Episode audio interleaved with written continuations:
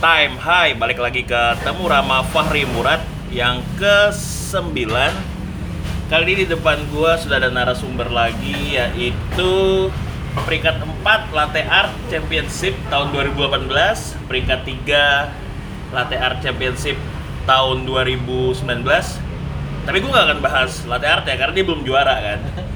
Orang gak akan memperhatikan tuh peringkat-peringkat di bawah juara satu tuh dan dia juga kalau kata Dian Pilo salah satu Trisula beracun Bandung. Iti. Mari kita sambut Bapak Ramis. Hai, sehat Mis?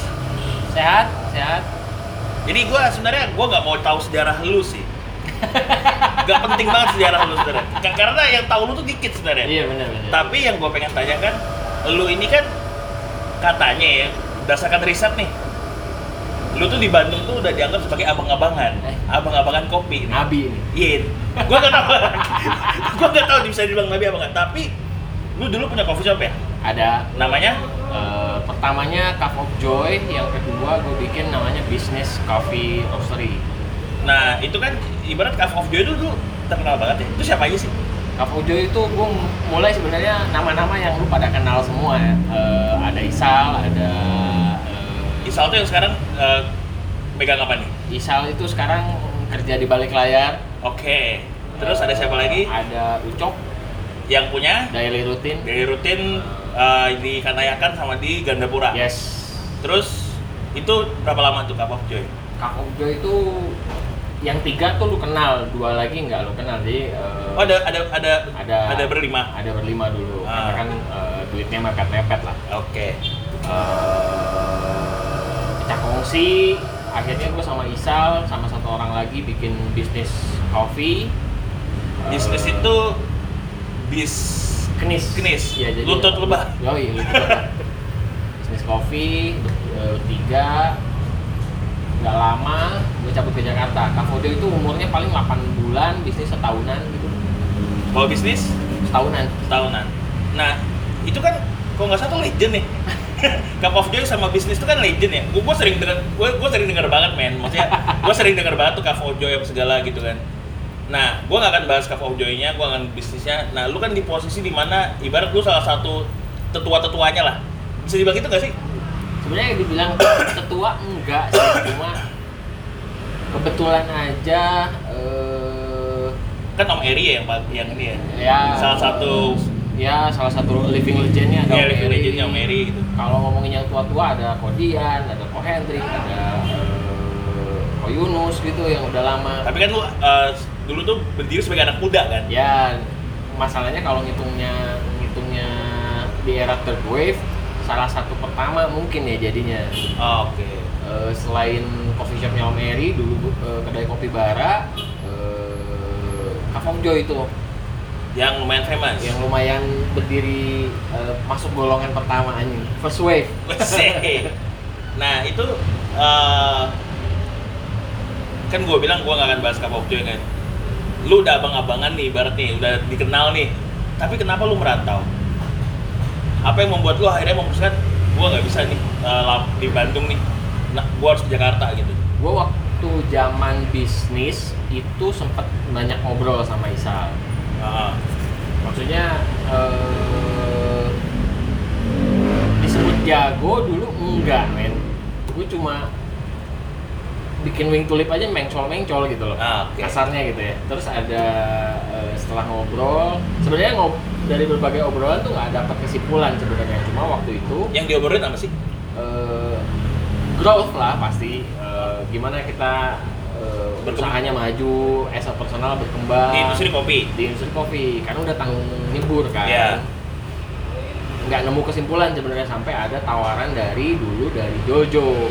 Jojo Reva. Jojo Reva. Yang sekarang ngurus Makmur Makmur Jaya Jaya terus terus? Ada tawaran untuk kerja di salah satu coffee shop di Jakarta di bilangan Cipete lah. Dari situ sebenarnya eh, perjalanan gua dua tahun eh, dibandingkan dua tahun di Bandung? Dua tahun di Bandung perjalanan kopi gua dua tahun di Bandung. Dengan enam bulan di Cipete itu timpang kan jauh banget eh, secara personal gitu. Timpangnya itu apa tuh kalau boleh tahu? Eh, di Jakarta enam bulan gue bisa melesat se semaju itu gitu secara personal. Apa yang membuat lu merasa bisa mele- lebih melesat di Jakarta gitu? Kan itu yang sebenarnya Iya. inti pembahasannya Iya, kan? Iya. Eh, di warung gue paling banyak dulu 50 75 cup gitu paling banyak ya which itu nggak terjadi tiap hari itu di Bandung Di Bandung. Ah. dan kebanyakan juga kayak eh, manual brewing yang Ah. beli SS-an yang non coffee gitu oh kayak mochaccino latte apa latte, taro, matcha velvet Ah. matcha, ya gitu-gitulah. Sementara ketika gue pindah ke Jakarta, orderan gue dalam satu shift bisa naik 150 cup gitu. itu kopi Itu kebanyakan kopi. mainan kopi Apalagi kalau gue nge-shift pagi-pagi. oke Which gue harus bikin kopi, gue harus nganterin, gue harus gua harus nganterin, gue harus serving mereka. Terus gue waktu itu pindah ketika eh, Linea PB Auto Brew Ratio baru keluar banget dan itu dipakai di coffee shop tempat gue bekerja. oh. Which langsung dikasih ibaratnya gue di Bandung kendaraan gue cuma Supra X gitu, gue Iya. pindah langsung gue pakai Mercy men. mewah ya Iya. terus terus jadinya eh, secara gue nyebutnya secara vokabulari eh, gue di kopi tambah banyak gue berhadapan dengan konsumen-konsumen yang ternyata lebih ngerti dari gue Ah. Eh, dari situ gue mulai beradaptasi dan akhirnya belajar oh ternyata perputaran di Jakarta sedemikian cepat mereka tuh doyannya yang simpel-simpel ternyata mereka tuh nggak nggak nggak seribet itu. Ya ada sih yang ribet tapi maksud gue semua yang dinamik semua dinamika yang terjadi dari konsumen ke gue itu yang bikin gue kayak sekarang gitu pada akhirnya. Gimana tuh yang kayak sekarang maksud nggak terlepas dari eh, ya konsumen terus eh, owner coffee owner gue juga yang kayak membebaskan gue buat bereksplorasi which tanpa mereka ya gue nggak ada di posisi yang sekarang. Dalam artian dari awal masuk bos gue udah tahu bahwa oh ya si Rami tuh doyan latte art. Hmm. langsung ditanya lu butuh apa mis oke. Gue cek inventory gue butuh milk jug baru mas. Gue belum bekerja saat itu gue butuh milk jug baru. Oh. kasih duitnya men lu beli Dikasih- sendiri dikasih duit buat beli milk Yoi. oke Buat beli milik jak padahal belum kerja, belum ketahuan kerja gue bagus atau enggak. Ah. Kayak berani juga ya yoi. Terus eh gue pakai mesin yang mumpuni yang oke banget. Padahal waktu berangkat dari Bandung, gue kalau berhadapan dengan mesin espresso itu lu bisa cross check sama Isal deh. Gue berhadapan sama mesin espresso itu pasti gagap men. kenapa Karena di warung gue pakainya manual semua kan. Gue Oh, pakai Ropresso. dan Oh. Delman kan. Jadi ketika ketemu mesin, ah, rusak semua. oh oke tapi eh, masa hal itu nggak lu dapat di tempat awal lu sih maksudnya ketika lu di Bandung atau gimana gitu hal-hal kayak gitu maksudnya kayak dari gue bilang tadi kan dari customer terus dari alat mesin pokoknya kan Ba- Bandung kan tuh deket banget ya sama Ya. Jakarta ya maksudnya kita nggak ada alasan bilang oh Bandung tuh tinggal jauh nggak ada alasan sebenarnya kan Nah, gue mau cerita dulu. Terlepas eh, di Bandung itu ketika gue bikin eh, sebelumnya gue mau highlight dulu apa jawaban dari gue mungkin eh, tidak menunjukkan kondisi yang sebenarnya gitu. Maksudnya secara general mungkin jawaban gue tidak mewakili gitu. Oh nggak mewakili Bandung lah ya, ya. mungkin gitu. Tapi karena gue pernah di sana boleh lah. Tapi kalau boleh tahu dulu pas lu di Bandung tahun berapa sih gue yang Cup of Joy sama bisnis buka Cup of Joy itu dari 2015 oke bisnis berarti 2016 awal 2017 gue pindah Jakarta lu pindah Jakarta tahun 2000 awal 2017 seingat gue ya. Oh iya. Terus terus lanjut lanjut silakan.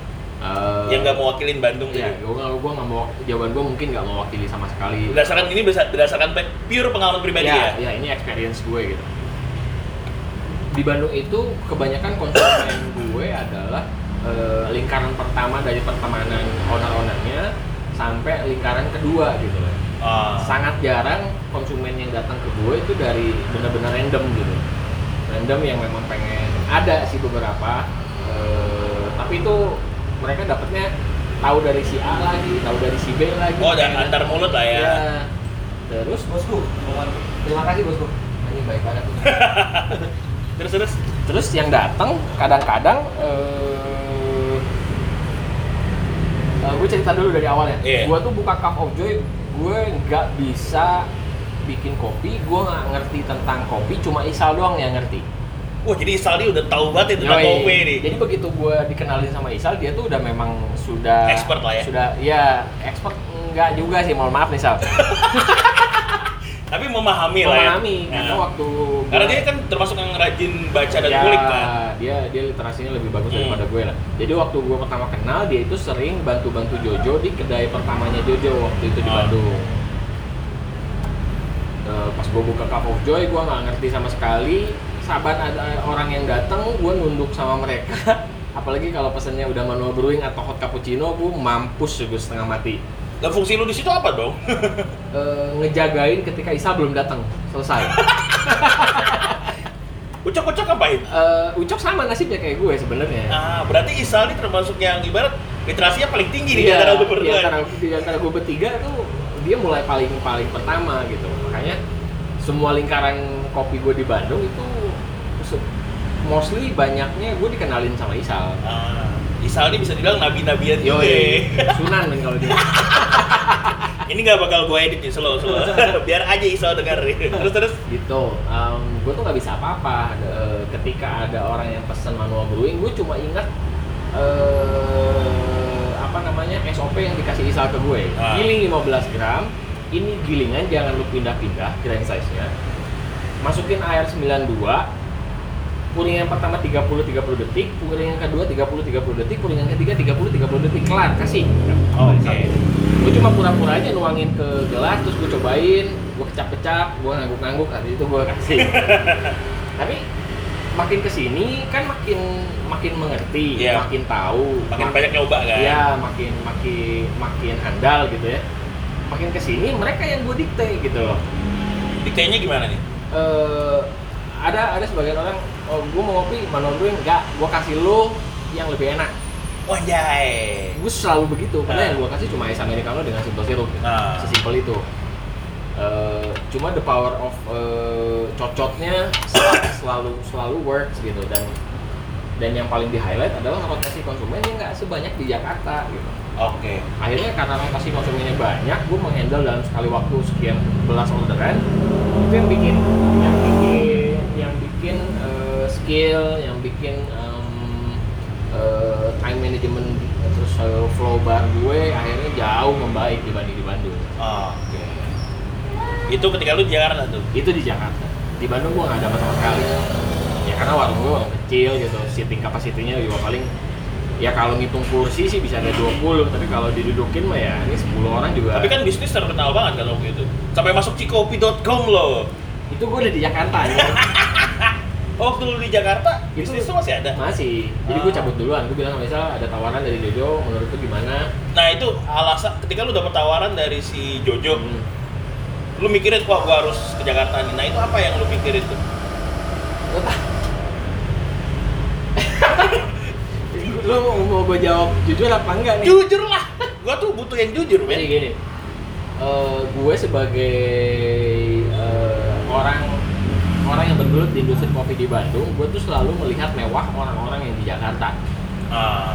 Saya Mewah dalam artian apa nih? Jadi gue kalau ngelihat eh, YouTube-nya agak dulu nyeduh Visity anjing. Oh, yang tanah merah ya? Iya, Ya. kayak bang, kayak gue begini-begini aja pakai apron pun nggak ada deket-deketnya sama dia gitu kan.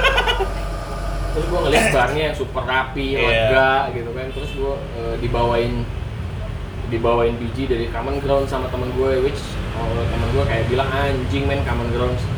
Waktu itu yang di City Walk, Yes, yo. anjing men Common Ground. Cantik-cantik yang datang, barnya lega, alat lengkap, mesinnya ABC, oh iya begitu. Berarti dulu tuh orang Bandung itu kita nyebut orang Bandung karena lu dari Bandung Iya, ya? iya. Eh, sering studi banding lah ya ke Jakarta. Eh, studi banding mungkin eh, gue bilangnya cuma kebetulan aja Ah, oke. karena nggak ada di antara teman-teman gue itu jarang banget yang akhirnya dia ke Jakarta buat ngopi gitu Oh. yang ada juga mereka lagi ada apa gitu ke Jakarta baru sempetin Oh, ngopi nyam, nyam, Nyambi. Bisa ada kerjaan lain, Ya. terus nyambi ngopi gitu. Ya sih banyak, uh, teman-teman di Bandung juga banyak yang kayak gitu sih. jadi memang gue ngeliat eh, para barista para shop di Jakarta tuh anjing mewah banget gitu jadi ketika ada tawaran dari Jojo waktu itu dia cuma ngomong anjing banyak konsumen cantiknya nggak ya Terus kata Jo, pasti. gue malu anjing ngomong. ya gak apa-apa lah, Mis. Nah, kalau lu udah gede dan menemukan podcast ini, please jangan dengerin ya. ya anak lu kan ntar berapa tahun lagi, boy. Terus terus. Jadi gue motivasi gue itu cuma pertama dapat penghasilan yang lebih baik karena waktu itu eh, pembagian hasil gue setiap bulan itu ada di kisaran satu juta sampai satu juta setengah top Nah, di bisnis. ya. Cup of Joy lebih lebih lebih dramatis lagi ya ini Kar- pembagiannya lebih. karena nih juga kan, itu juga karena produk yang dijual, harga yang dijual di Bandung nggak bisa semahal Jakarta. Ya, kan? itu pertama. Yang kedua juga gue jualannya cuma kopi tok gitu dan Ah. eh, pada akhirnya gitu, kalau ngomongin bisnis kecil ya kita nggak punya kesabaran yang kayak cubung gitu. Ah, Cubung termasuk gila sih. Iya, sabar sama konsistennya gitu. Nah akhirnya dapat tawaran, oh ya gue cuma ngebayangin penghasilan gue lebih baik di Jakarta sama eh, ketemu konsumen cantik. Itu doang. Clear, itu doang. Astagfirullahaladzim, kan Bandung lebih cantik-cantik, men. Tapi yang datang ke, ke warung gue kan jarang banget kan. Ada juga yang cantik itu pacarnya siapa gitu yang datang. Jadi nggak bisa nggak bisa gue lihat, nggak bisa gue godain. Iya, bener bener. Apalagi lu tuh playboy banget ya katanya. Enggak juga. terus terus terus. itu jadi eh, dan niat gue juga ke Jakarta waktu itu cuma satu tahun doang sebetulnya. Satu tahun doang setelah itu ngapain setelah Setelah itu gue balik lagi ke Bandung untuk Eh. eh, gue mengaplikasikan eh, apa yang udah gue dapat di Jakarta. Oh, oke.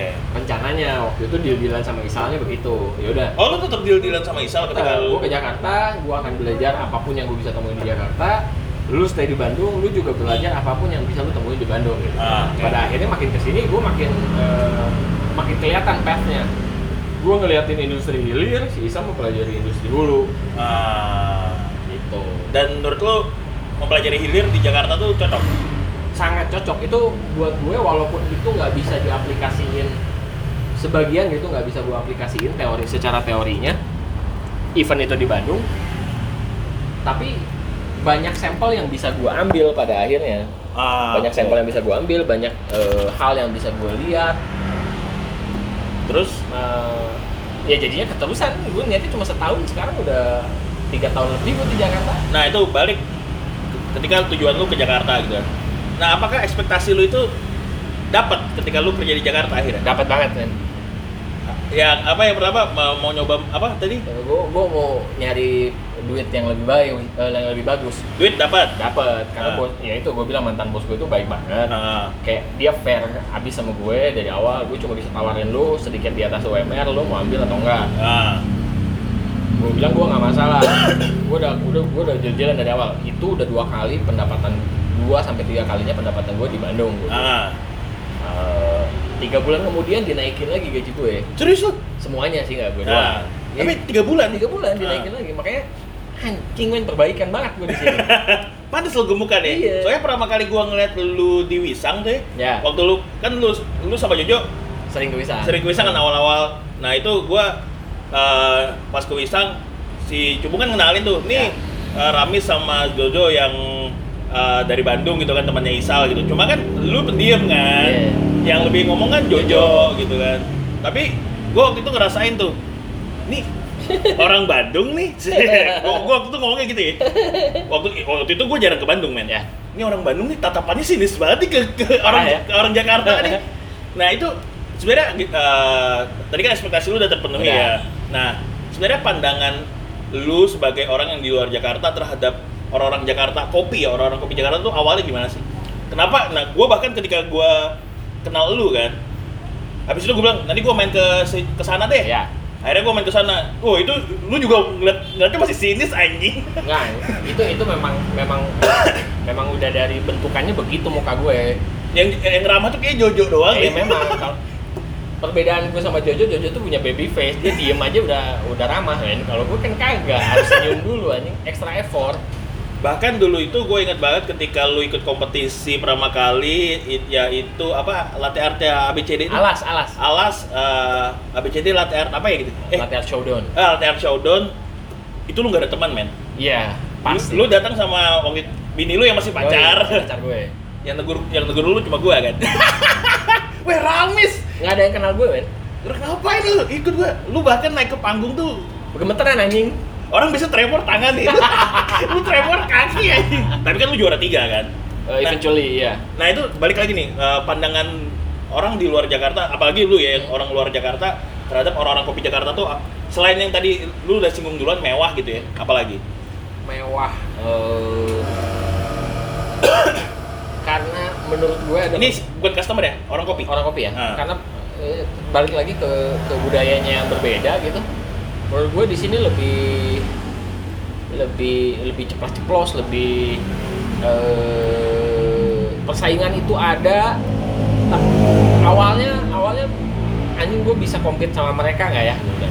Karena eh, mereka itu buat gue lebih lebih mewah, lebih high, lebih lebih teredukasi gitu, Ah. lebih punya duit dibanding gue, lebih ganteng pula, lebih cantik dia. iya men serius. Ya. Eh, itu yang gue rasain makanya kayak kita orang biasa ngelihat artis, that's it. Gue cuma ngelihat itu doang. Ketika ngeliat orang-orang kopi Jakarta. Orang-orang kopi Jakarta, mereka pada jago-jago, pada ganteng-ganteng, pada pada pada pada mewah-mewah gitu. Apalagi kalau eh, ibaratnya dalam tanda kutip kalangan elitnya muncul ya. Iya. Weh, yang cem-cemnya itu tuh. Saban hari gue lihat orang kopi datang pakai mobil, anjing gue bilang. gue cuma gue cuma kayak anjing ini gue kapan be- kapan kapan begini eh kapan bisa kayak mereka gue cuma mikir gitu doang. Hmm. Asli, gue belajar ditemenin sama YouTube-nya Aga waktu itu. Gue sempat ikutan eh, latte art virtualnya Pilo Coffee waktu itu yang jurinya Joshua Tanu. Gue masih Iya. ingat. Which nggak lolos sama sekali. Tapi kan lu sempat gua julukin the, the king of virtual ya. Iya. Jadi dulu gua eh, ini eh, di luar konteks dulu gua tuh beranggapan bahwa orang-orang latte art itu lebih cepet nikah daripada orang-orang manual bro. Kenapa? Lomba latte art gampang banget men, bukan gampang dalam artian gampang bikinnya. ya. Ada aja ya. Lu bikin virtual bisa dinilai anjing. Manual bro bikin virtual gimana nilainya? Cepet cepet dapat duitnya. Terus lu menang virtual gitu ya virtual art hadiahnya 2 juta, Iya. juta 500 kan tai banget Gak ya. usah modal. Bahkan video bisa diulang-ulang dong.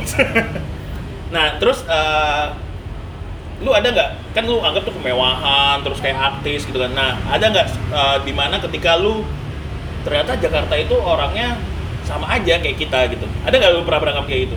Itu Mindset lu berubah Oh gitu. iya, iya. Itu juga yang akhirnya eh, bikin gue fight di Jakarta.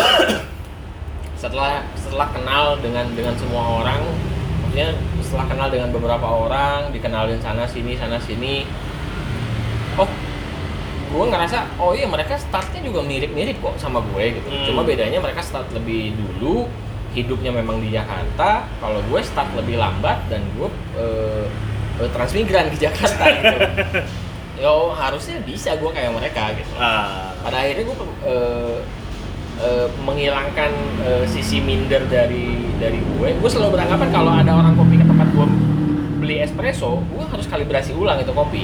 Tapi makin ke sini, enggak kok. Lidah mereka juga mirip sama lidah gue. Ngapain gue kalibrasi lagi? Gitu. Kayak Ah. segampang itu. Akhirnya makin gue kenal, makin makin banyak ngobrol, makin banyak tukar pikiran. Oh enggak, mereka sama kok kayak gue. Ah, pada oke. akhirnya, pada akhirnya ya. tapi ada eh, nah setelah kita balik lagi nih kita kita nggak ada nggak ada alurnya di sini. Iya. setelah lu kan lu bilang setahun di, doang di Jakarta nih nah tapi setelah itu kan lu malah sekarang jadi berapa tahun nih? udah empat Ya hampir 4 tahun. nah itu apa yang membuat lu keterusan tuh tadi kan udah lu singgung duluan tapi ini Jadi, kita iya. bahas lagi Ya itu, eh gue akhirnya memutuskan buat mindernya gue ilangin. Akhirnya gue bilang sama mantan bos gue dulu, gue pengen ikutan eh, ilak tahun depan gue bilang. Indonesia Latte Art Championship ya Jadi waktu terakhir Ovi juara, gue liatin YouTube-nya, gue bilang gue pengen.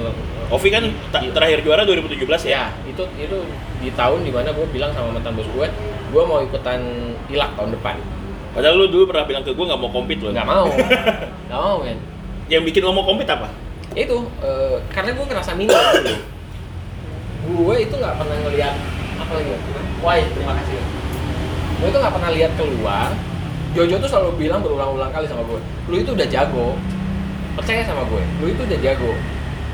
Lu kalau ngeliat keluar ya banyak yang lebih jago dari lu tapi kalau gue bisa bilang modal lu udah cukup buat buat compete. Hmm.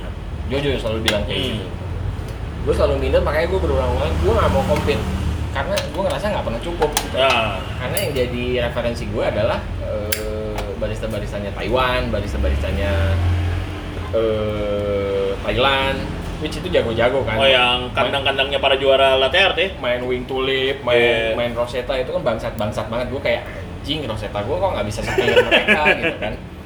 Tapi ketika once akhirnya eh, bini gue yang waktu itu masih pacar, enggak kamu itu harus compete, kamu itu harus compete.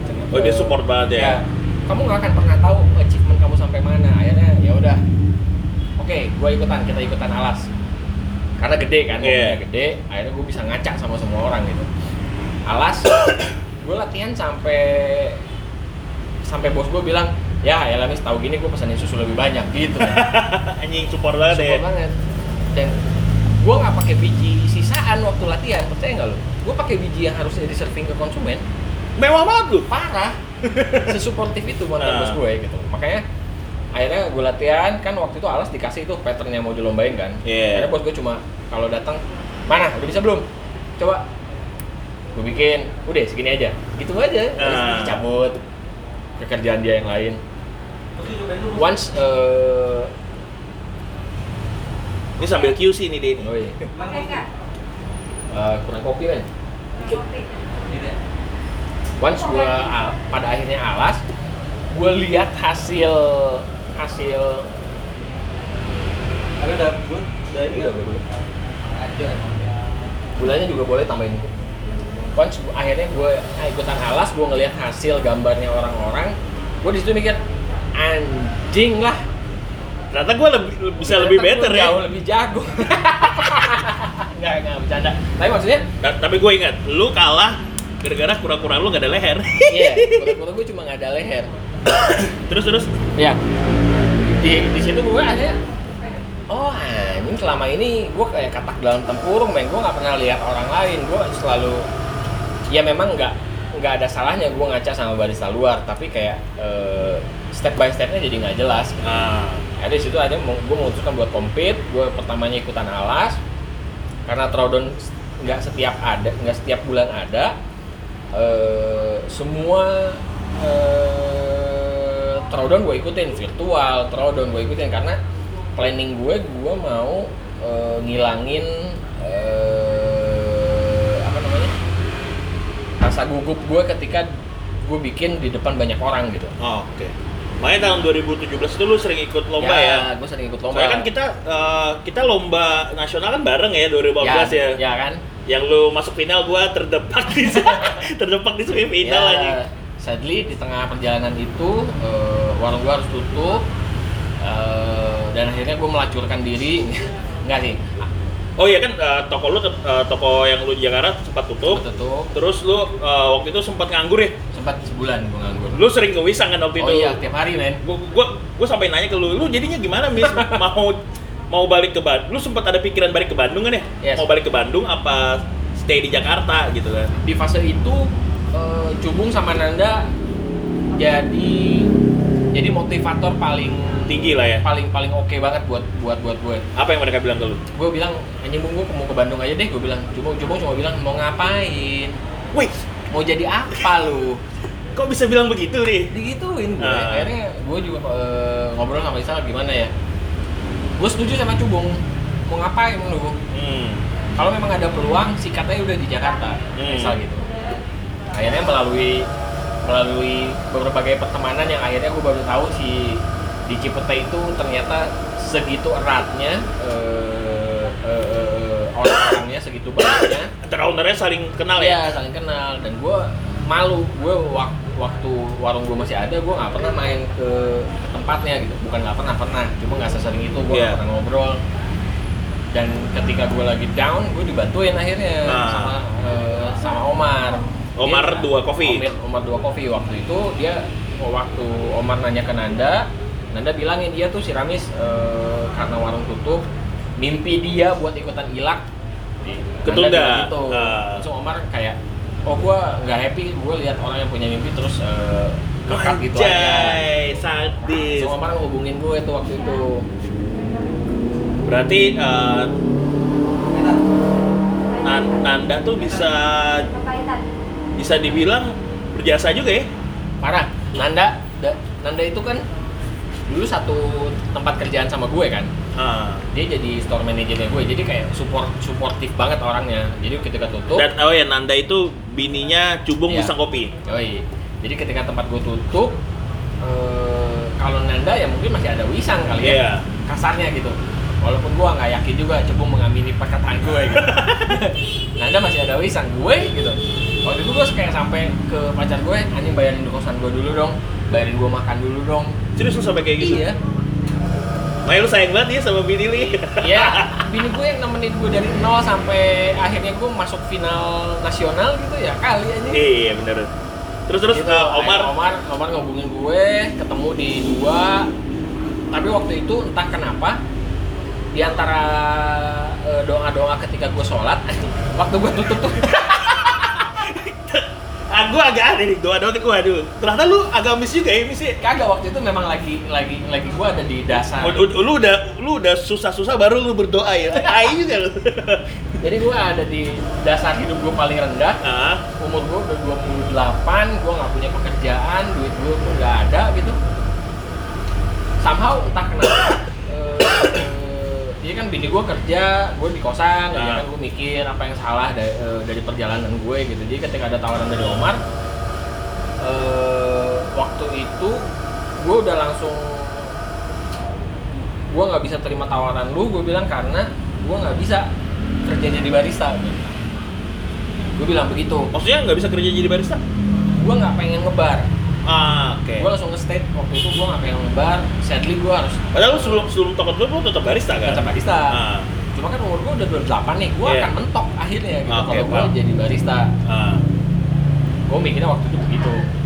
Eh, tapi setelah BBRC yang lu ikutan dan kalah itu iya iya iya.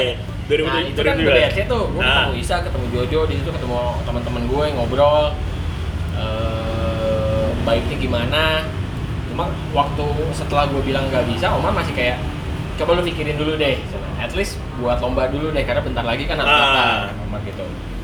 Oh ya akhirnya gue ngobrol ngobrol ngobrol ngobrol ngobrol.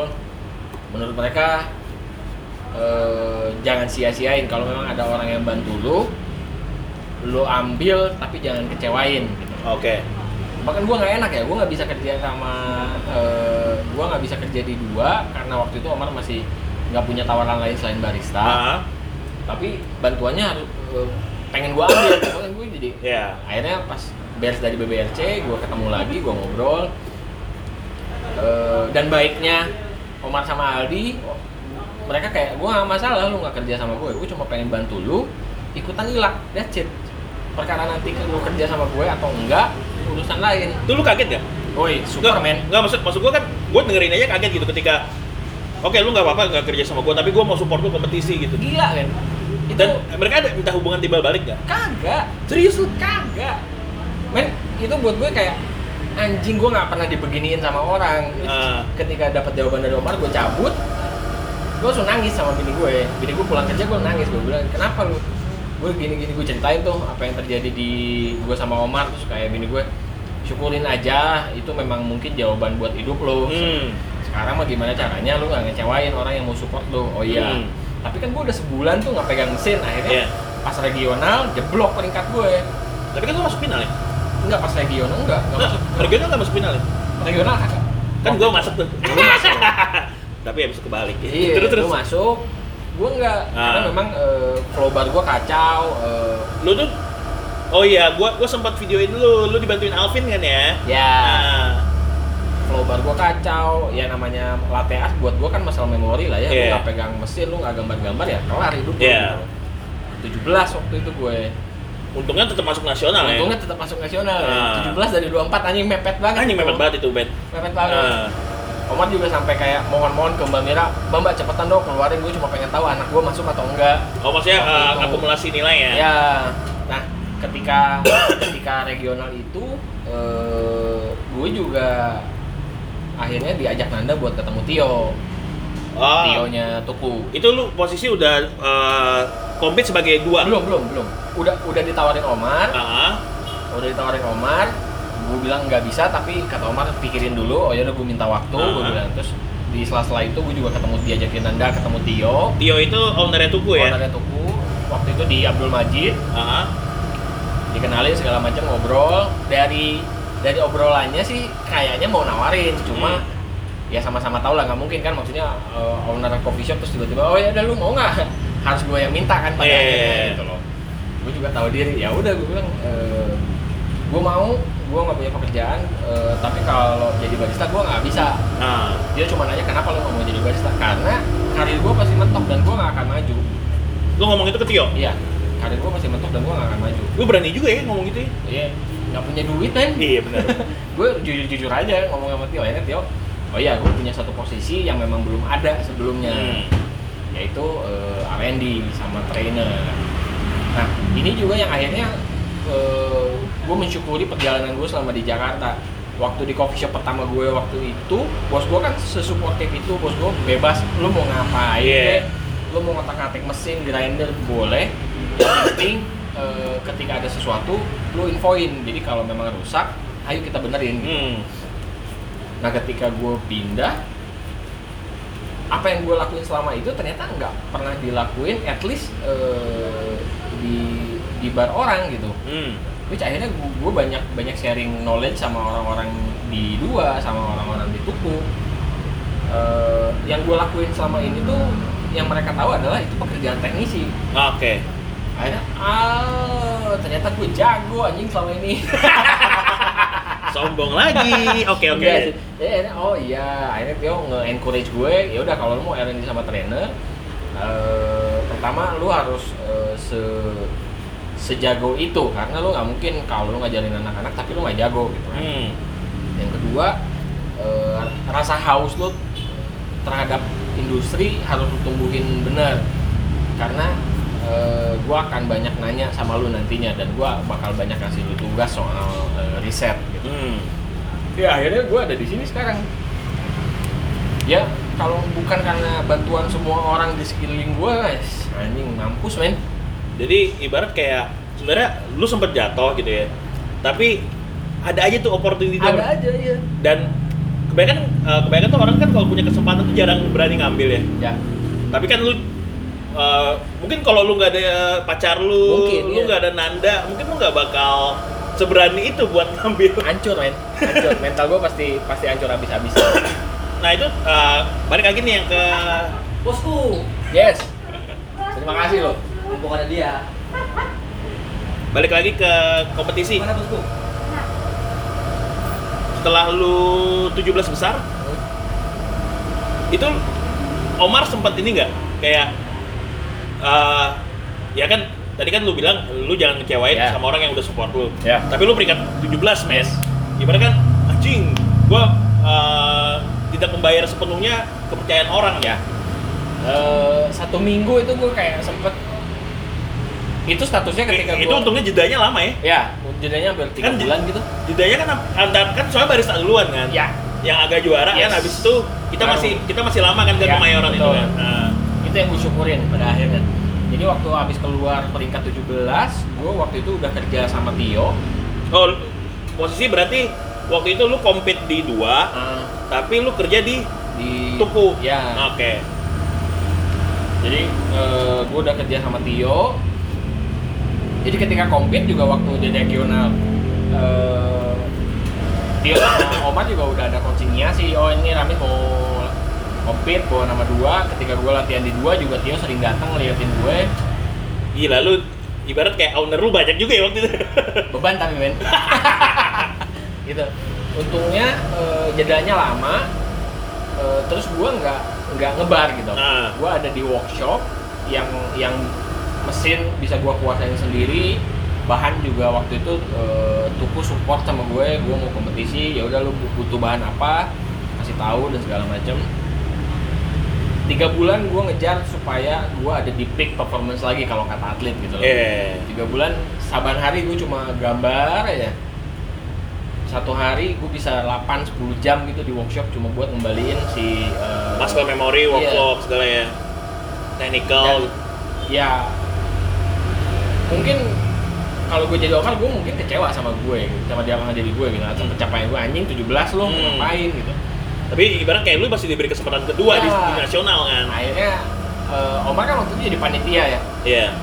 jadi panitia dia cuma ngabarin waktu di East anjing restu ba- ba- bagus banget miss wah segala macam wah anjing Robi keren iya. banget ya. Kan? Kalau gue sama Robi udah udah udah kenal duluan untungnya. Hmm. Jadi eh eh, eh, eh, dia jago waktu trodon gue yang yang gue amazed dari dia ketika gue masih bergetar dia itu kayak steady banget gitu loh sialan gitu gue harus compete sama yang beginian anjing Mohon maaf nih. Robi kan CG ya, yang latihannya keras ya, naujubillah min jalik pak. Gua udah, soalnya gua udah wawancara Astro ya dan latihan mereka memang gila sih. iya ya ya mungkin gua, latihan gue nggak sekeras mereka mungkin itu yang bikin gue menang mungkin ya ya akhirnya untungnya ada ada jeda waktu sekian bulan gue balikin masalah memori gue berangkat ke nasional dengan persiapan yang jauh lebih bagus gitu Bahkan gue inget, uh, gue sama Aga sempat ngeliat lu latihan kan nih. sempat gue minta agak datang sama lu buat yeah. gue karena gue nggak yakin Waktu itu gue inget ya, Ag- Aga bilang, Miss kalau bisa ganti lap lu deh, lap lu terlalu berwarna ih. Hmm. Jadi gak sih lu dipinjemin lap tuh? jadi Jadi ya? jadi ganti lap sama agak bilang punya gue prepur satu lagi kurang kompleks Ah, kalau kata agak ya. Cuma kan dua hari lagi ya, komplit tuh, Iya. nggak mungkin gue ganti pattern kan. Iya, it- it- it- itu gue juga, gue juga posisi lagi tertekan juga. terus terus. Ya. Akhirnya komplit, eh komplit, gue gue nating tulus banget karena gue pikir anjing kemarin peringkat 17, gue ketemu lagi sama champion-champion di sini Iya. yang peringkatnya di atas gue. Akhirnya gue nating tulus. Eh babak pertama ternyata gue peringkat pertama. Wow, Bangsat. di 24 besar ya? 24 besar. 24 besar lu peringkat pertama anjing. Karena nggak ada Robby nih. oh iya, Robi kan uh, Langsung semifinal. yang juara regional tuh Iya. langsung main di semifinal ya. Langsung main semifinal. Gue katanya, Berarti lu lebih tinggi dari Ovi ya waktu itu? Katanya, gue juga nggak ngelihat Ah, scoresheet, gue ah. cuma dibilangin, eh gue cuma dibilangin. Oh, lihat akumulasi nilai kan? Ya, dibilangin itu juga pas eh, setelah final gue dibilangin ya. Nah, Gue kayak anjing. Tiba kalau gue dikasih tahu saat itu juga mungkin gue jumawa langsung. iya. Terus lu masuk semifinal. Masuk semifinal, gue nggak mikir apa-apa, gue cuma gue cuma pengen, gue cuma mikir, gue cuma pengen cepet kelar. Gue bergetar banget, gue udah di semifinal, gue nggak pernah mimpi sebelumnya gue ada di sini. Eh ternyata dipanggil lagi final. Iya.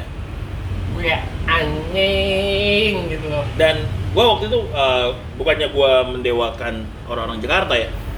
Agak aneh ngeliat lu ya bukan orang Jakarta, tapi sekeliling lu tuh orang-orang Jakarta yang support banget sama lu anjing. Parah men. Ada Citra, ada siapa-siapa Ya, ya, gitu ya, kan ya. yang support full banget tuh. Iya iya. Bahkan ketika nama lu dipanggil nih semua semua Omar, Tio tuh ikut teriak anjing. Wow, gua anjing. Bahkan ya gue jujur ya, masa ya karena gua kenal lu waktu itu. Ketika lu masuk final tuh, gua dalam hati gua tuh gua anjing gua bangga banget nih. Maksudnya gua gua tahu lah waktunya dari awal lu yang anjing kan lu alas di Bank Mandiri nggak ada temen anjing cuma gua yang negur gitu kan. Tiba-tiba lu udah di, di punya tim lah ibarat gitu kan. Dan itu lu peringkat 4 kan. Empat. Dan itu lu senang. Ya, lu sama kayak Aga sih.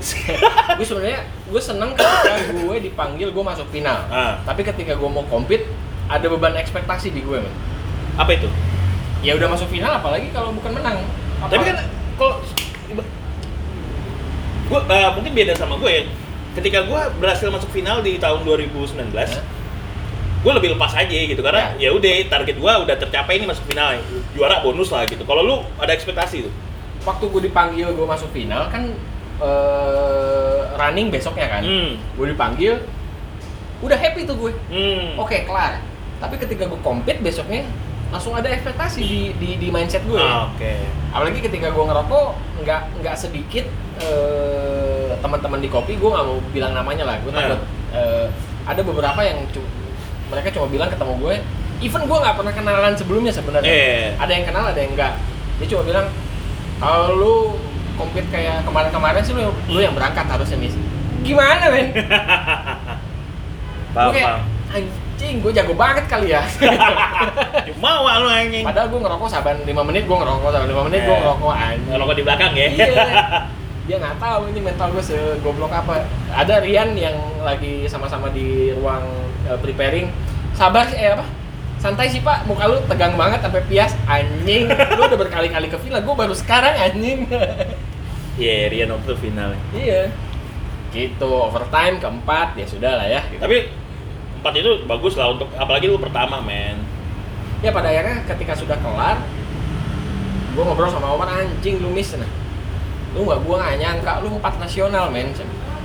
Yang lu ingat nggak beberapa bulan kemarin lu ada di mana? Iya om gue bilang Eh, akhirnya gue harus harus track back ke belakang dan biar gue lebih bersyukur sama Ah. posisi gue gitu karena kalau gue terus-terusan ngelihat anjing Robi yang berangkat ya mau gimana dia udah dua kali dia lebih jago dari gue pada saat itu ya sudah gitu Apalagi Robby sebelumnya sudah pernah final juga. kan? ya dia kan tahun sebelumnya final juga Peringkat lima dia kan.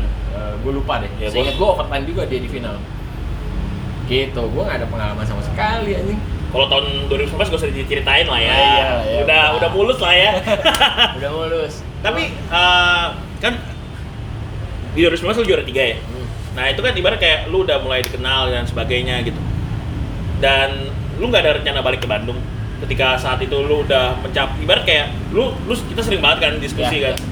Lu tuh pernah bilang ke gua kayak "Eh, gua udah sampai sini nih, gua udah berhasil dapatkan piala kan, juara tiga kan dapat piala kan. Gua pengen banget support teman-teman Bandung. Akhirnya lu balik lagi ke roots lu kan, lu balik lagi ke akar lu yang di mana lu orang Bandung gitu Ya. kan. Nah itu lu akhirnya stay di Jakarta, kenapa lu nggak mau nge-support mereka gitu?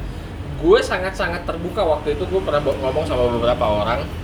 Eh, gue kayaknya 2019 gue nggak akan ikutan lagi. Maksudnya kelar 2019 gue nggak akan ikutan lagi terlepas dari apa pun hasilnya. Nah, eh siapa pun yang mau ikutan, selama siapa pun yang mau ikutan, kalau lu selama ini eh, nggak tahu harus gimana, gua akan bantuin sebisa gue. Eh, mudah-mudahan metode latihan yang udah gue terima dari semua orang bisa gue aplikasiin ke lu, gue bilang. Hmm, karena suka ataupun tidak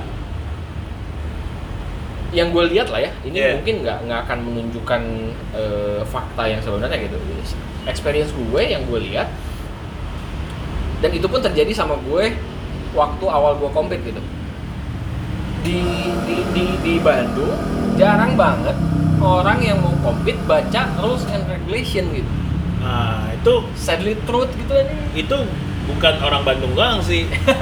Setuju. Kebanyakan umum. setuju, setuju gue, setuju gue.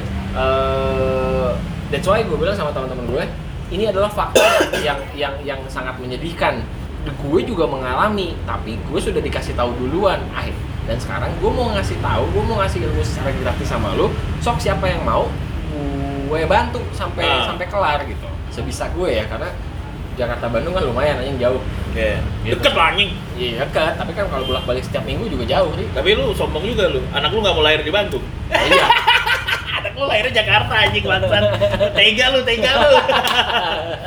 kebetulan aja sih itu jadi eh, pengen gue balik lagi pengen tapi kebetulan karena gue belum belum belum ada kepengen buat nerusin apa yang memang gue cita-citakan hidup di Bandung bekerja di Bandung punya usaha di Bandung jadi memang terbatas Hmm. cuma gue udah terang-terangan siapa pun yang mau eh, anak lo ataupun lu gitu ke beberapa temen gue gue bantuin Ah, gue bantuin sebisa gue tapi yang jelas satu hal gue bilang ketika lu daftar kelar punya slot baca tuh rules and regulation sampai kelar apalagi setiap tahun apalagi Nambah, lah, kan? apalagi latte RT, latte RT kan paling lebih paling sering berubah Iya. dibanding cabang yang lain kan. nambah mulu kan peraturannya nambah mulu ganti mulu itu loh dan akhirnya ya ya ya ya gue amin sih perkataan lu bahwa gue mungkin terlihatnya sedikit sedikit sombong buat roots gue gitu Nah, karena dibanding sama lu masih lebih sering lu yang bolak balik Bandung dibanding gue gitu kalau gua kan memang ada urusan. oh iya Tapi gini, gini Miss, eh, apa ya? Kita karena lu orang Bandung ya, kita contohin Bandung lah ya. Bukan gua menjadikan Bandung atau gimana ya. Iya, iya. Eh, jadi kayak gua sering banget ngelihat Bandung tuh kan khususnya Jabar ya. Ya, Lomba lokal tuh banyak banget nih. yes. Brewers aja deh kita ngomong Brewers. Ada Cianjur, ada Garut, Sukabumi, Bandung itu sendiri gitu. Cimahi dan Ya. yang lain-lain gitu kan. Itu antusiasnya sampai rebutan slot Ya. dan sebagainya. Tapi kenapa nih? Menurut lu ya, menurut lu, ketika nasional mereka hilang. Mereka hilang tuh dalam artian yang daftar sedikit, Ya. antusiasmenya nggak sebanyak lomba lokal. Walaupun daftar juga Paling yang daftar tuh yang memang niat aja gitu. Padahal kan ibarat kayak nggak mungkin lah kalau mereka itu ikut lomba lokal, pandangan mereka gagal nasional kan. ya, ya, ya. Tapi kenapa ketika nasional akhirnya itu itu aja lagi yang ikut?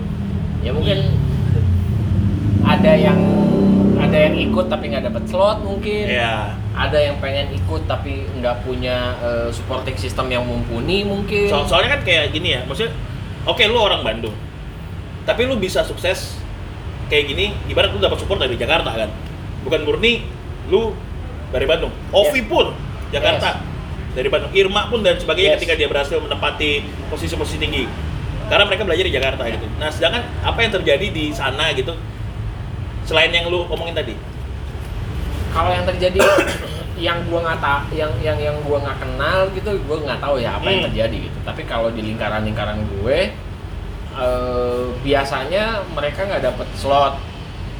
Yang kedua, kompetisi itu mahal kan. Iya, mahal. Kompetisi itu mahal, apalagi kalau kita ngomongin IBC gitu. Iya. Yang bahannya sabrek-abrek dan segala macam.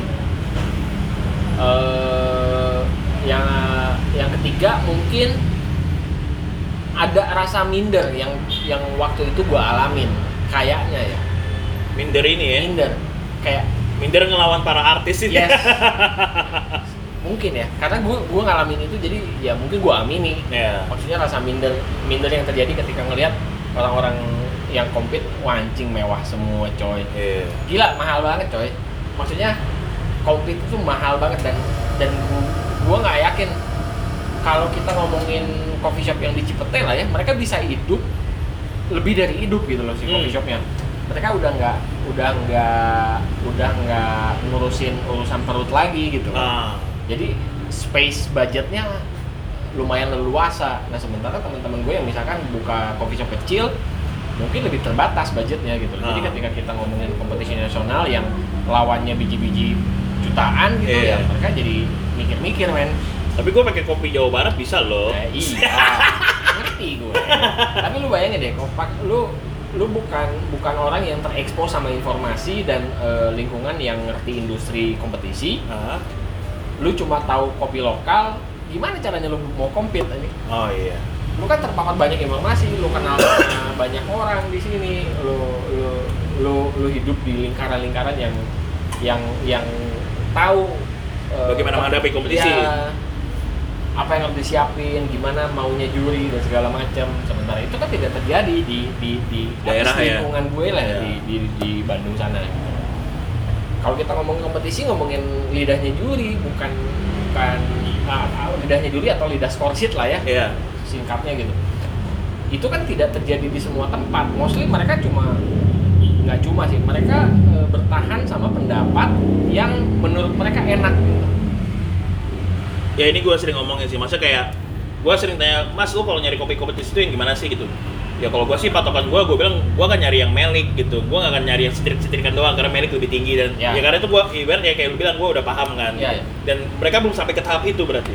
banyak orang yang belum sampai ke tahap itu jadi kayak kekeh "Eh, ini seduhan gue tuh udah enak kok gue dapat scoring yang eh, jelek gitu itu selalu terjadi di BBRC gitu Iya. gue sering banget denger itu iya kopi kopi seduhan gue atau kopi seduhan anak gue udah enak tapi kok nggak lolos gitu gue gue cuma gue cuma gue cuma ngebales lu paham isinya score sheet gak sih gue Ah. cuma ngebales gitu doang lu paham isinya score sheet lu baca rules and regulation gak sih sampai terakhir anaknya Isa gue omel-omelin kan Isa gara-gara ngasih air putih waktu BBRC Itu tahun 2000 Gua- gua lupa. Oh 2018.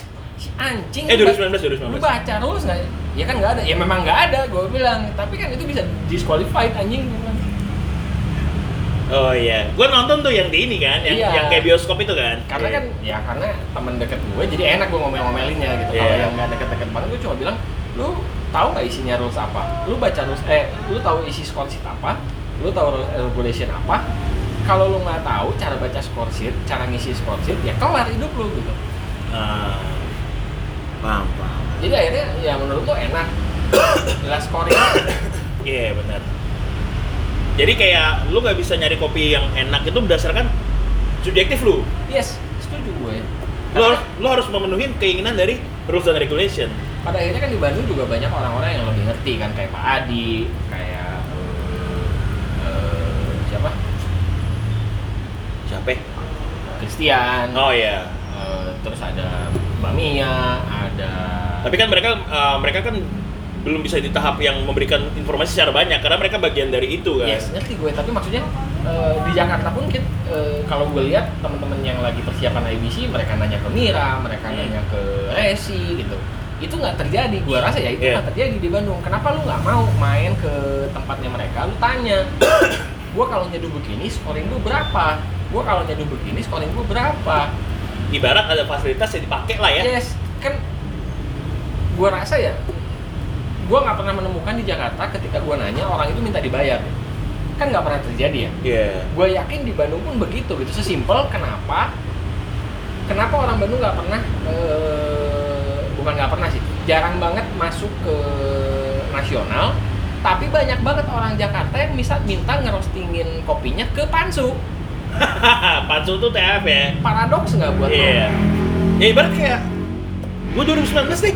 iya kan Gue 2019 di regional barat kan gue pakai kopi THF. lah iya maksudnya ada satu roastery di Bandung yang orang Jakarta banyak banget minta advice ke sana atau bahkan ngerostingin di sana Ah. lah orang Bandungnya sendiri nggak datang buat nanya saran atau minta tolong Mungkin segan kali ya. mungkin gue juga gue juga sempat mengalami itu Soalnya gue jujur ya, ini kalau dari perspektif gue gitu, masa kayak ya mungkin lu tau lah, masa kayak ketika 2016 2017 itu ketika gue baru kan gue kompet di 2018 ya kita barengan. Ya gue juga ngemis-ngemis kali mis. iya sama kan Masa Iwan, gua, gua ngetok pintu gak? Eh, Andiva, gini, Om Om Kuli, gini kan, ada nggak yang bisa dipakai Yes. gitu kan, gitu. Ya ibarat menghilangkan ego lah ya. pada akhirnya harus begitu karena eh, ada ada ada orang-orang yang sudah jadi juri sekian lama mereka kan pasti tahu tuh iklimnya kayak gimana apa Ah. yang lebih dinilai kenapa nggak ditanya. Gue sih menyayangkan Iya. itu aja. Kenapa lu harus nunggu kayak ada workshop gitu ada seminar yang ngomongin itu? Kenapa nggak lu datang sendiri secara personal? Jangan mau disuapin lah ya. iya.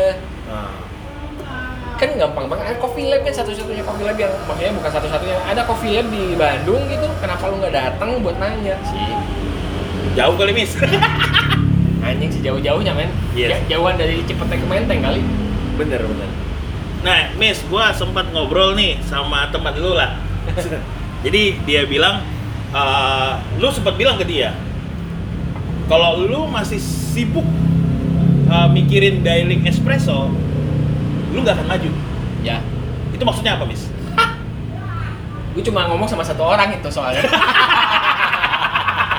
Nah itu maksud maksud maksud gua uh, mungkin analoginya kayak gini. Ketika lu masih ng- ngomongin resep bikin fisik sih nih, mungkin di Jakarta udah ngomongin bisnis kali. ya. ya Itu gak sih maksud lu? Iya, iya. Coba Jadi- dijabarkan. jadi eh, seta- satu tahun gue di Jakarta gue nggak gue nggak mengecilkan satu hal dibanding hal yang lain ya Iya. maksudnya gue cuma ngajak ngobrol teman gue buat ngelihat eh, helikopter view-nya gitu loh kalau kita selama ini cuma sibuk ngurusin eh, oh ya kopi yang paling coklat tuh harusnya digoreng begini asalnya dari ini prosesnya ini terus kita kalibrasinya harus A B C D gitu. Kalau kita ngomongin industri yang lebih komersil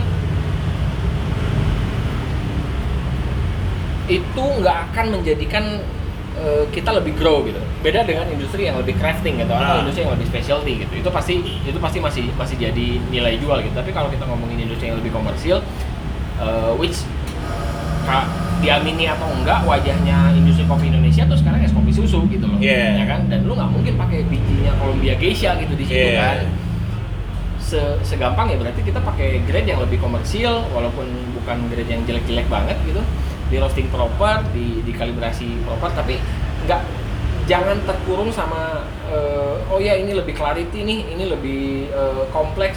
Men itu di di industri yang gue lihat dan gue geluti sekarang itu sudah bukan jadi parameter bukan bukan jadi parameter utama. Nantinya kalau kita sibuk ngurusin itu as a business itu nggak akan growth gitu karena kita berkutat sama hal yang terlalu teknis Ah, pada oke. akhirnya. Gua ngaca eh, se- semudah kita ngomongin kapan sih kita ngelihat anak-anak Starbucks ngomongin kalibrasian? Iya, Co- coffee shopnya di mana-mana. Iya benar-benar. gitu. Atau sesimpel kapan lu datang ke coffee shop coffee shop yang nawarin minuman kekinian kayak es kopi susu terus lu ngomong mas di brewing berapa detik nih kan kagak anjir jualannya banyak Berarti tujuannya lu ngomong gitu supaya apa? Maksudnya gimana? karena menurut gue yang terjadi di lingkaran di lingkaran gue di Bandung kalau kita ngomongin pepeng gitu Ah, pepengnya Klinik kopi. klinik kopi dia kan crafting ya Iya. Dia ngajak ngobrol orang secara konsisten ngajak ngobrol orang dia tahu proses segala macam dan segala macam Hmm. dia tawarin itu ke orang informasi gitu. Iya. Eh, gue sih udah gue nggak pernah ke sana jadi gue nggak tahu kopi yang dipakai itu specialty grade kah atau misalkan Ah. komersial grade kah gue nggak tahu kan ah.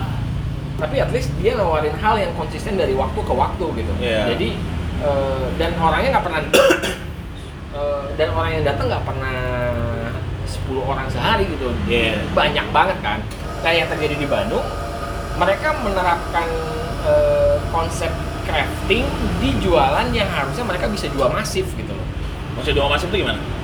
industri komersil industri komersil Komersial dan crafting.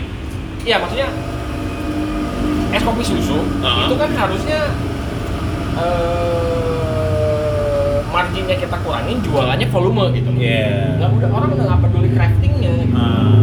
jadi lu ngapain masih masih ngomongin eh, teknis di situ lu harus bedain ketika lu mau jualan handcraft nilai jual lu harus berbeda dengan orang lain pada akhirnya gitu. Kalau tawaran lu mirip sama orang lain misalkan fisik fisik juga ngomonginnya eh, acidity acidity juga gitu Eh, apa yang bikin yang pada akhirnya apa yang bikin orang datang ke tempat lo gitu Oh.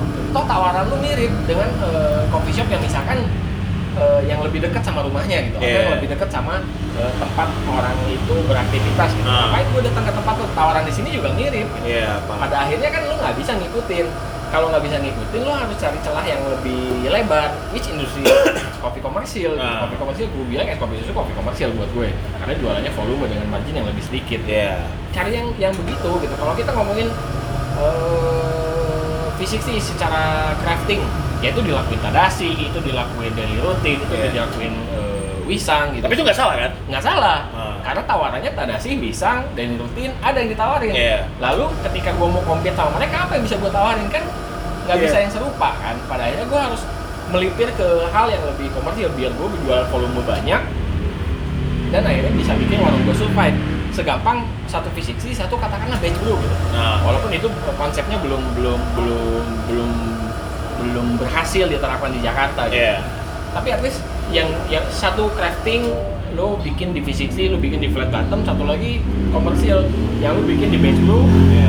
orangnya yang beli bisa banyak, bisa cepet dan akhirnya rotasi keuangan lo pun kan jadi membaik Kayak di Amerika lah ya, Iya, brew iya. ya. mungkin ya kayak kayak gua nggak pernah ke sana Iya. jadi gua nggak tahu kayak, kayak Coco bilang kan si Rian Wibawa bilang best brew kan laku batu di Yes. sana tuh. Ibarat kalau di- kalau misalnya best brew di sini kopi susu lah ya. Nah ya, yang gitu-gitu maksudnya ketika kita ngomongin teknis selalu ngomongin teknis, kita nggak akan pernah tahu di depan eh, kita bersiap dengan produk apa. Bener kan? Kayak gini ya, maksudnya kayak banyak banget kayak menganggap kopi susu itu jadi ngomongin kopi susu nih. Hmm. Kopi susu itu kayak wah penghancur specialty nih, gini gini gini gini nih. Bahkan ada teman gua yang uh, gua suruh jualan kopi susu, gua bilang, "Ah, itu nanti ngancurin brand gua, Ri." gitu. Anjay. Karena gua tuh pengennya tuh yang manual brew, espresso, cappuccino dan sebagainya gitu. Kalau menurut lo gimana tuh? Menurut gue sih bisa berdampingan tergantung eh, ngancurin Enggak, kalau kalau gue ya, ntar gue potong dulu. Kalau gue pribadi, gue gue nggak masalah sama kopi susu. Gue juga penikmat kopi Ya. susu gitu. Tapi gue bilang kalau kita mau ngomong teknis, kita udah ada tempatnya men. yes. Kompetisi. Ibarat ibarat kayak orang-orang nih mau tahu resep gue, gue bilang gue gue aja nih kalau nyeduh di rumah, gue pakai resep standar gue sehari-hari. Gitu. Ya. Gue nggak akan ngulik air, gue nggak akan ngulik uh, green size dan sebagainya gitu. Tapi ketika gue kompetisi, gue akan gila-gilaan di situ Ya. gitu kan. Jadi dibedain lah gitu. Sebenarnya pandangan gue nggak tahu ini benar atau enggak gitu, tapi yang gue alamin ketika gue ada di coffee shop gue sebelumnya. Yang Di mana nih? Yang pertama kali gue di Jakarta, Hah? itu kan rotasi konsumennya banyak banget tuh. Ya. Rotasi konsumennya banyak banget. eh, manual brewing juga ada.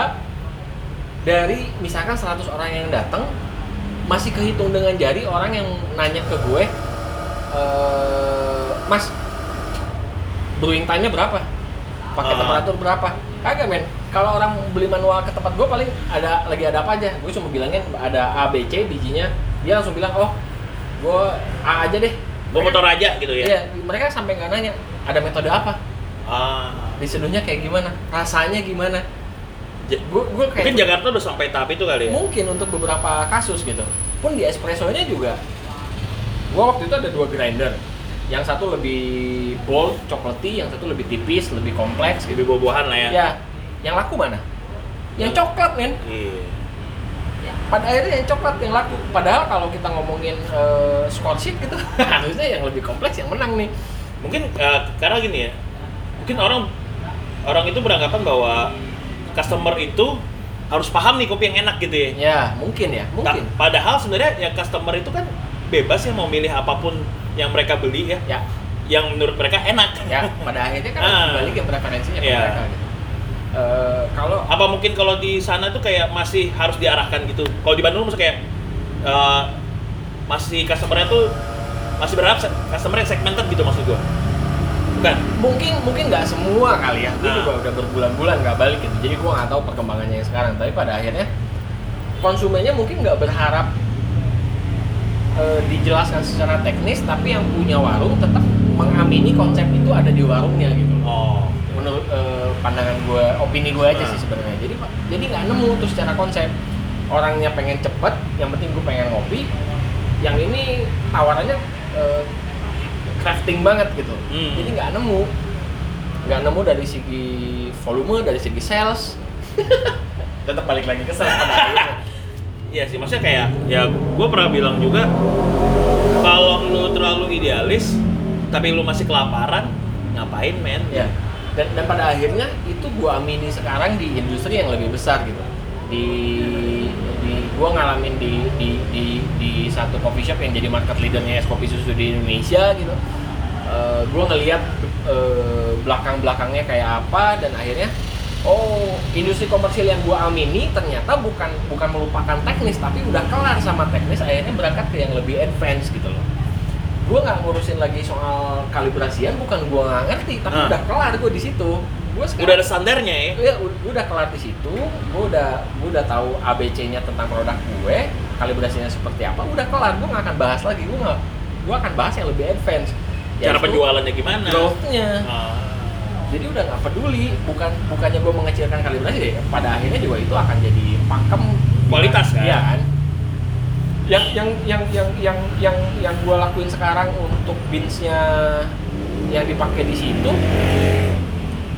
grading gue pakai sistem grading gue pakai trase gue pakai tiap batch eh, tiap batch roasting di cupping kelar di cupping dicoba rasio blending blending cupping ulang ketika beres di packing nanti seminggu kemudian dicek di mesin Ah, sedetail itu ya. sedetail itu maksudnya itu kan Ya udah lu gak usah malu-malu itu tuku lah.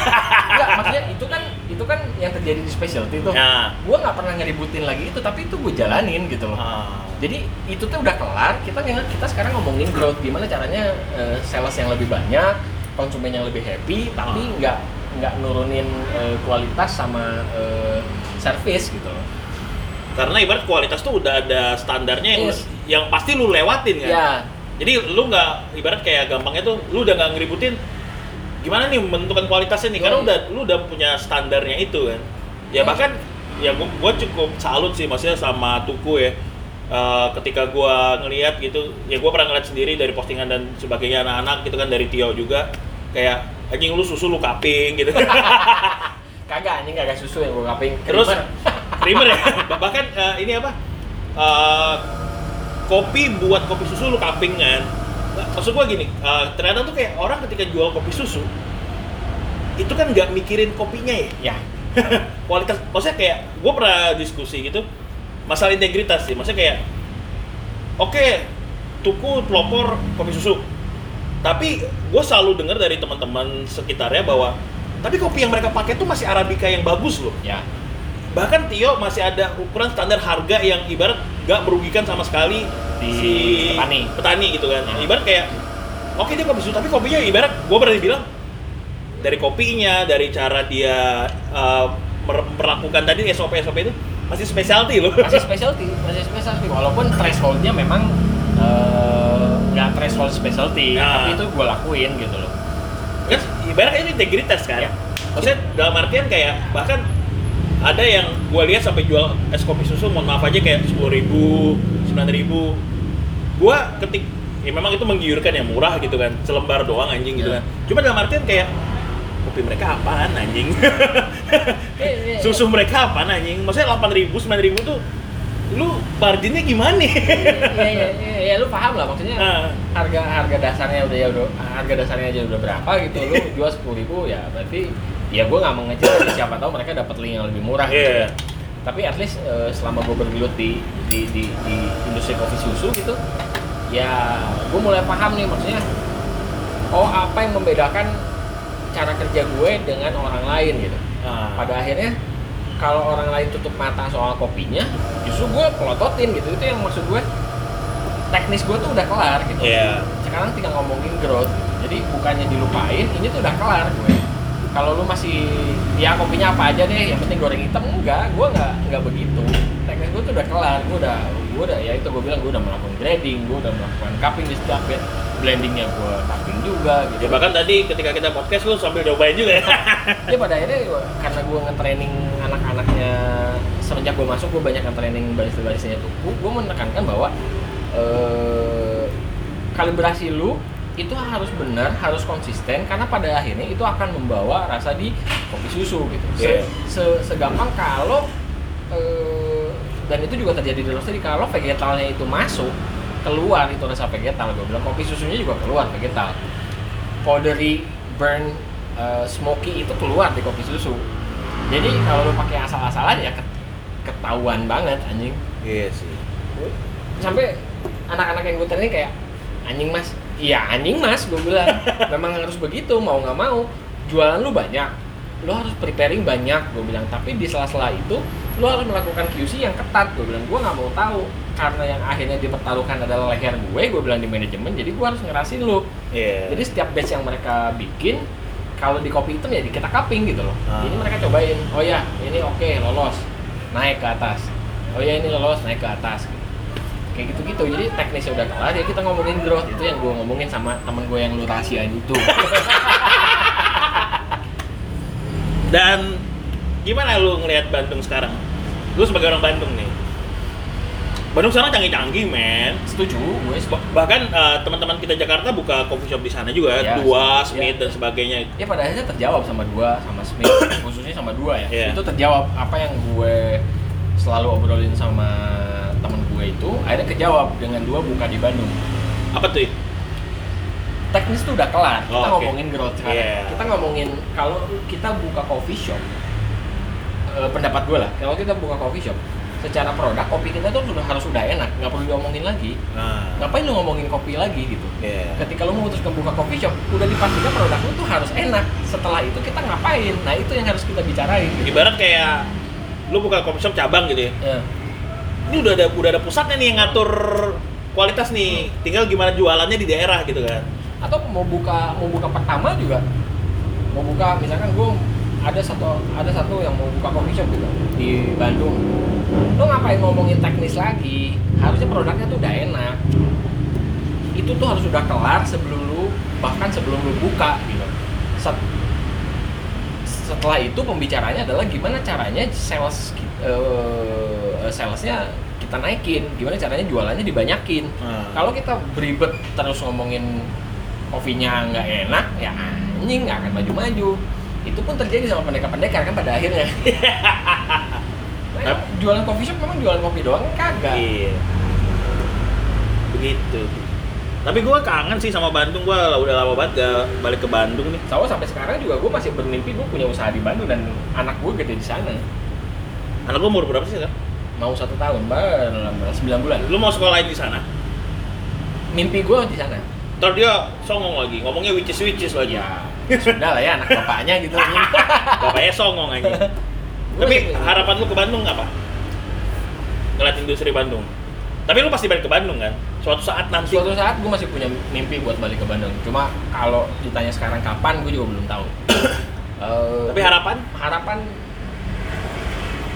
at least sederhananya konsumsinya mirip kayak Jakarta lah Emang belum ya? belum lah Artinya dengan per- perbandingan orang konsumsinya mirip kayak Jakarta lah Soalnya gini ya, maksudnya gua gua uh, gua ya kan gua sering ke Bandung ya. Gua kadang-kadang tuh kan gua ke Bandung malam-malam naik Gojek dong. ya Gua tuh sering ya naik Gojeknya itu gua bisa ngelewatin berpuluh-puluh coffee shop. Ada yang rame banget, rame serame-rame. Hmm. Ada yang sepi, Ya. sepi sesepi-sepinya. Kayak apa tuh jaraknya deketan, Ya. tapi kayak nggak imbang gitu. itu kalau lu nanya sa- nanya sama orang kopi Hmm.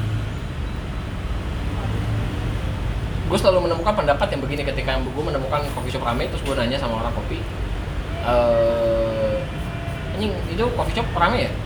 Ya anjing padahal kopinya nggak enak. Lah! Kenapa jawaban lu begitu? Kenapa nggak lu coba analisa kenapa rame? Ah. maksudnya tawarannya udah udah kelar loh. Udah nggak usah ngomongin lagi teknis gitu. Nah. tawarannya harusnya ketika lu buka coffee shop kan ap- apa yang bisa jadi tawaran lain selain eh apa yang menjadi taw yang menjadi tawaran ke tempat lu dibanding tempat orang? Pada akhirnya itu kan yang bikin kita datang kan? Iya. Tempat lu enak nggak parkiran lu luas enggak ada makanan nggak makanannya enak atau enggak Terus, eh, sama satu lagi yang paling sensitif di Bandung price-nya affordable nggak Iya kan? Maksudnya masuk akal nggak buat yang datang? Eh, kok gue tiap nanya, iya ini padahal kopinya nggak enak. Ya gue nggak peduli kopinya nggak enak, tempatnya rame itu kenapa rame? Terus kenapa tempat lu sepi yang lu bilang "Hmm, kopi lu enak? Paham, paham. Iya kan? Faktor X apa yang membuat mereka rame ya? Iya. Teknisnya udah kelar gitu. Mereka tuh teknisnya udah kelar. Mereka udah nggak ngomong kopi lagi. Mereka ngomongin gimana caranya growth, eh, ngambil sales yang lebih banyak biar warungnya hidup. Cara jualannya lah ya, paling Iya. gampangnya ya. sesimpel itu gitu lu kalau ngomongin teknis dulu ya konsumen juga nggak nggak banyak yang peduli anjing Iya sih. lu mau nawarin eh, saya katakanlah eh, anaerob dan segala macamnya di espresso terus rasanya high acidity gitu. Hmm. terus konsumen minum anjing kopi kok asem? Kan banyak banget gitu. Iya. lu udah ngomong berbusa-busa gua beli green bean-nya 400 ribu gitu makanya harga kopi gua mahal segala macam. Lah konsumen juga nggak peduli minumnya aja es latte anjing. Iya. ya gue nggak nggak mengecilkan es latte es latte juga ada beberapa penikmat ya tapi lo harus coba deh. Lu, lu selalu selalu selalu ngomong coba deh lo pikir ulang deh tawaran tuh kayak gimana sih jadinya gitu Tawaran yang lu, lu sampaikan ke customer lu ya. Iya. ya pada akhirnya juga aset yang ada di warung lu tuh kan harus dibalikin lagi jadi modal Iya. Apalagi kalau lu punya barista ya, Mm-mm. menghidup ibarat lu menghidupi keluarga orang ya. kan kalau kejadiannya kayak covid kemarin gimana coba kasihan banget kan Tapi lu covid kemarin lu tambah kaya aja. Ini bukan gue sialan emang gue yang punya ya bisa dicek lah di Tokped kan terjual berapa. ya itu itu gue kan udah enggak secara organisasi gue udah nggak di Tuku sebenarnya Iya. karena PT-nya udah beda ya itu hasil kerja kerja kerasnya teman-teman di Tuku lah buat bikin eh, produk informasiin marketingin segala macem ya alhamdulillah jadi anak-anak THR-nya lancar gitu bisa lebaran sama keluarganya Iya, gitu. benar. gue gue selalu dan akhirnya kalau kalau pakai bahasanya Tio dan akhirnya alhamdulillahnya menginfluence teman-teman yang lain buat bikin produk serupa dan hidup akhirnya gitu loh. Kalau bahasanya Tio sih begitu. Gak mikirin persaingan ya. Selama gue Cipete sih nggak pernah terjadi sebenarnya. Ah, Ya bersa- sama-sama bersaing, sama-sama tawaran kopi gitu tapi kayak ya Tio datang ke dua gitu, hai hi di dua, Iya. Omar datang ke Tuku, main instastoryan gitu sama. Makanya ini kan eh, pesaing nih, Iya. ya se seenak itu gitu loh hidupnya, Ah. karena masing-masing mengamini bahwa rezeki yang nggak akan ketukar. Orang yang mau masuk Tuku pasti ke Tuku, orang yang mau kedua ya pasti kedua gitu. Iya.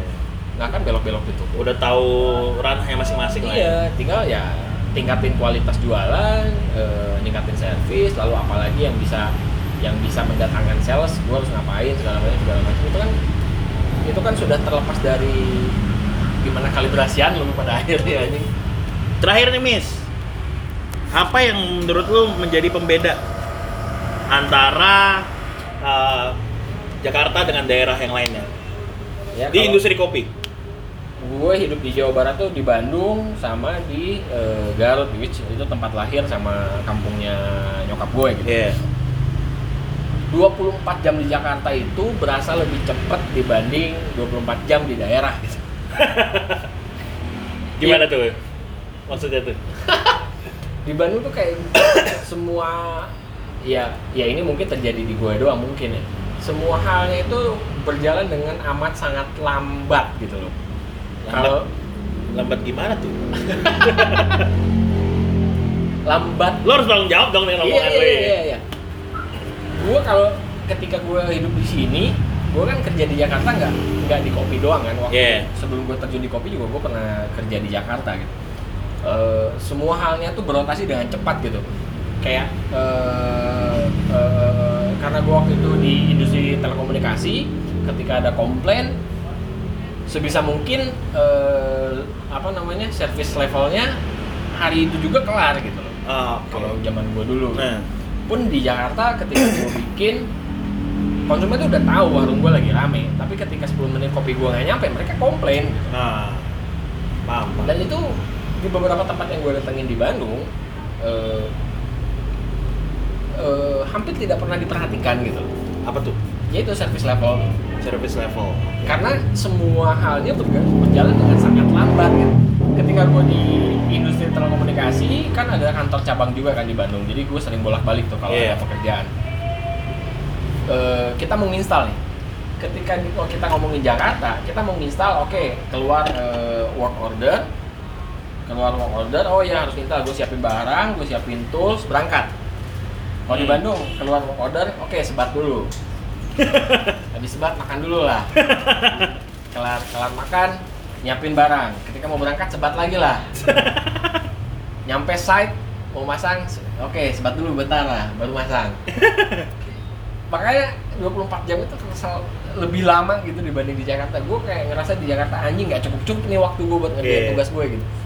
Di Bandung mah anjing tugasnya nggak cukup cukup buat ngisi hari gue. Jadi pendapat pribadi gue sih Iya. begitu. Eh, per- ya, ya budayanya mungkin nggak tahu eh, atmosfernya mungkin yang bikin kayak Kan atmosfer Bandung enak banget iya ya. santai ya men Adem, dingin ya, ya. mungkin jadinya konsep itu yang akhirnya eh, berefek ke Grab and Go nggak nggak bisa maksimal di Bandung Oke, Bapak Ramis. 1 jam 22 nih. Ada lagi yang mau disampaikan kak?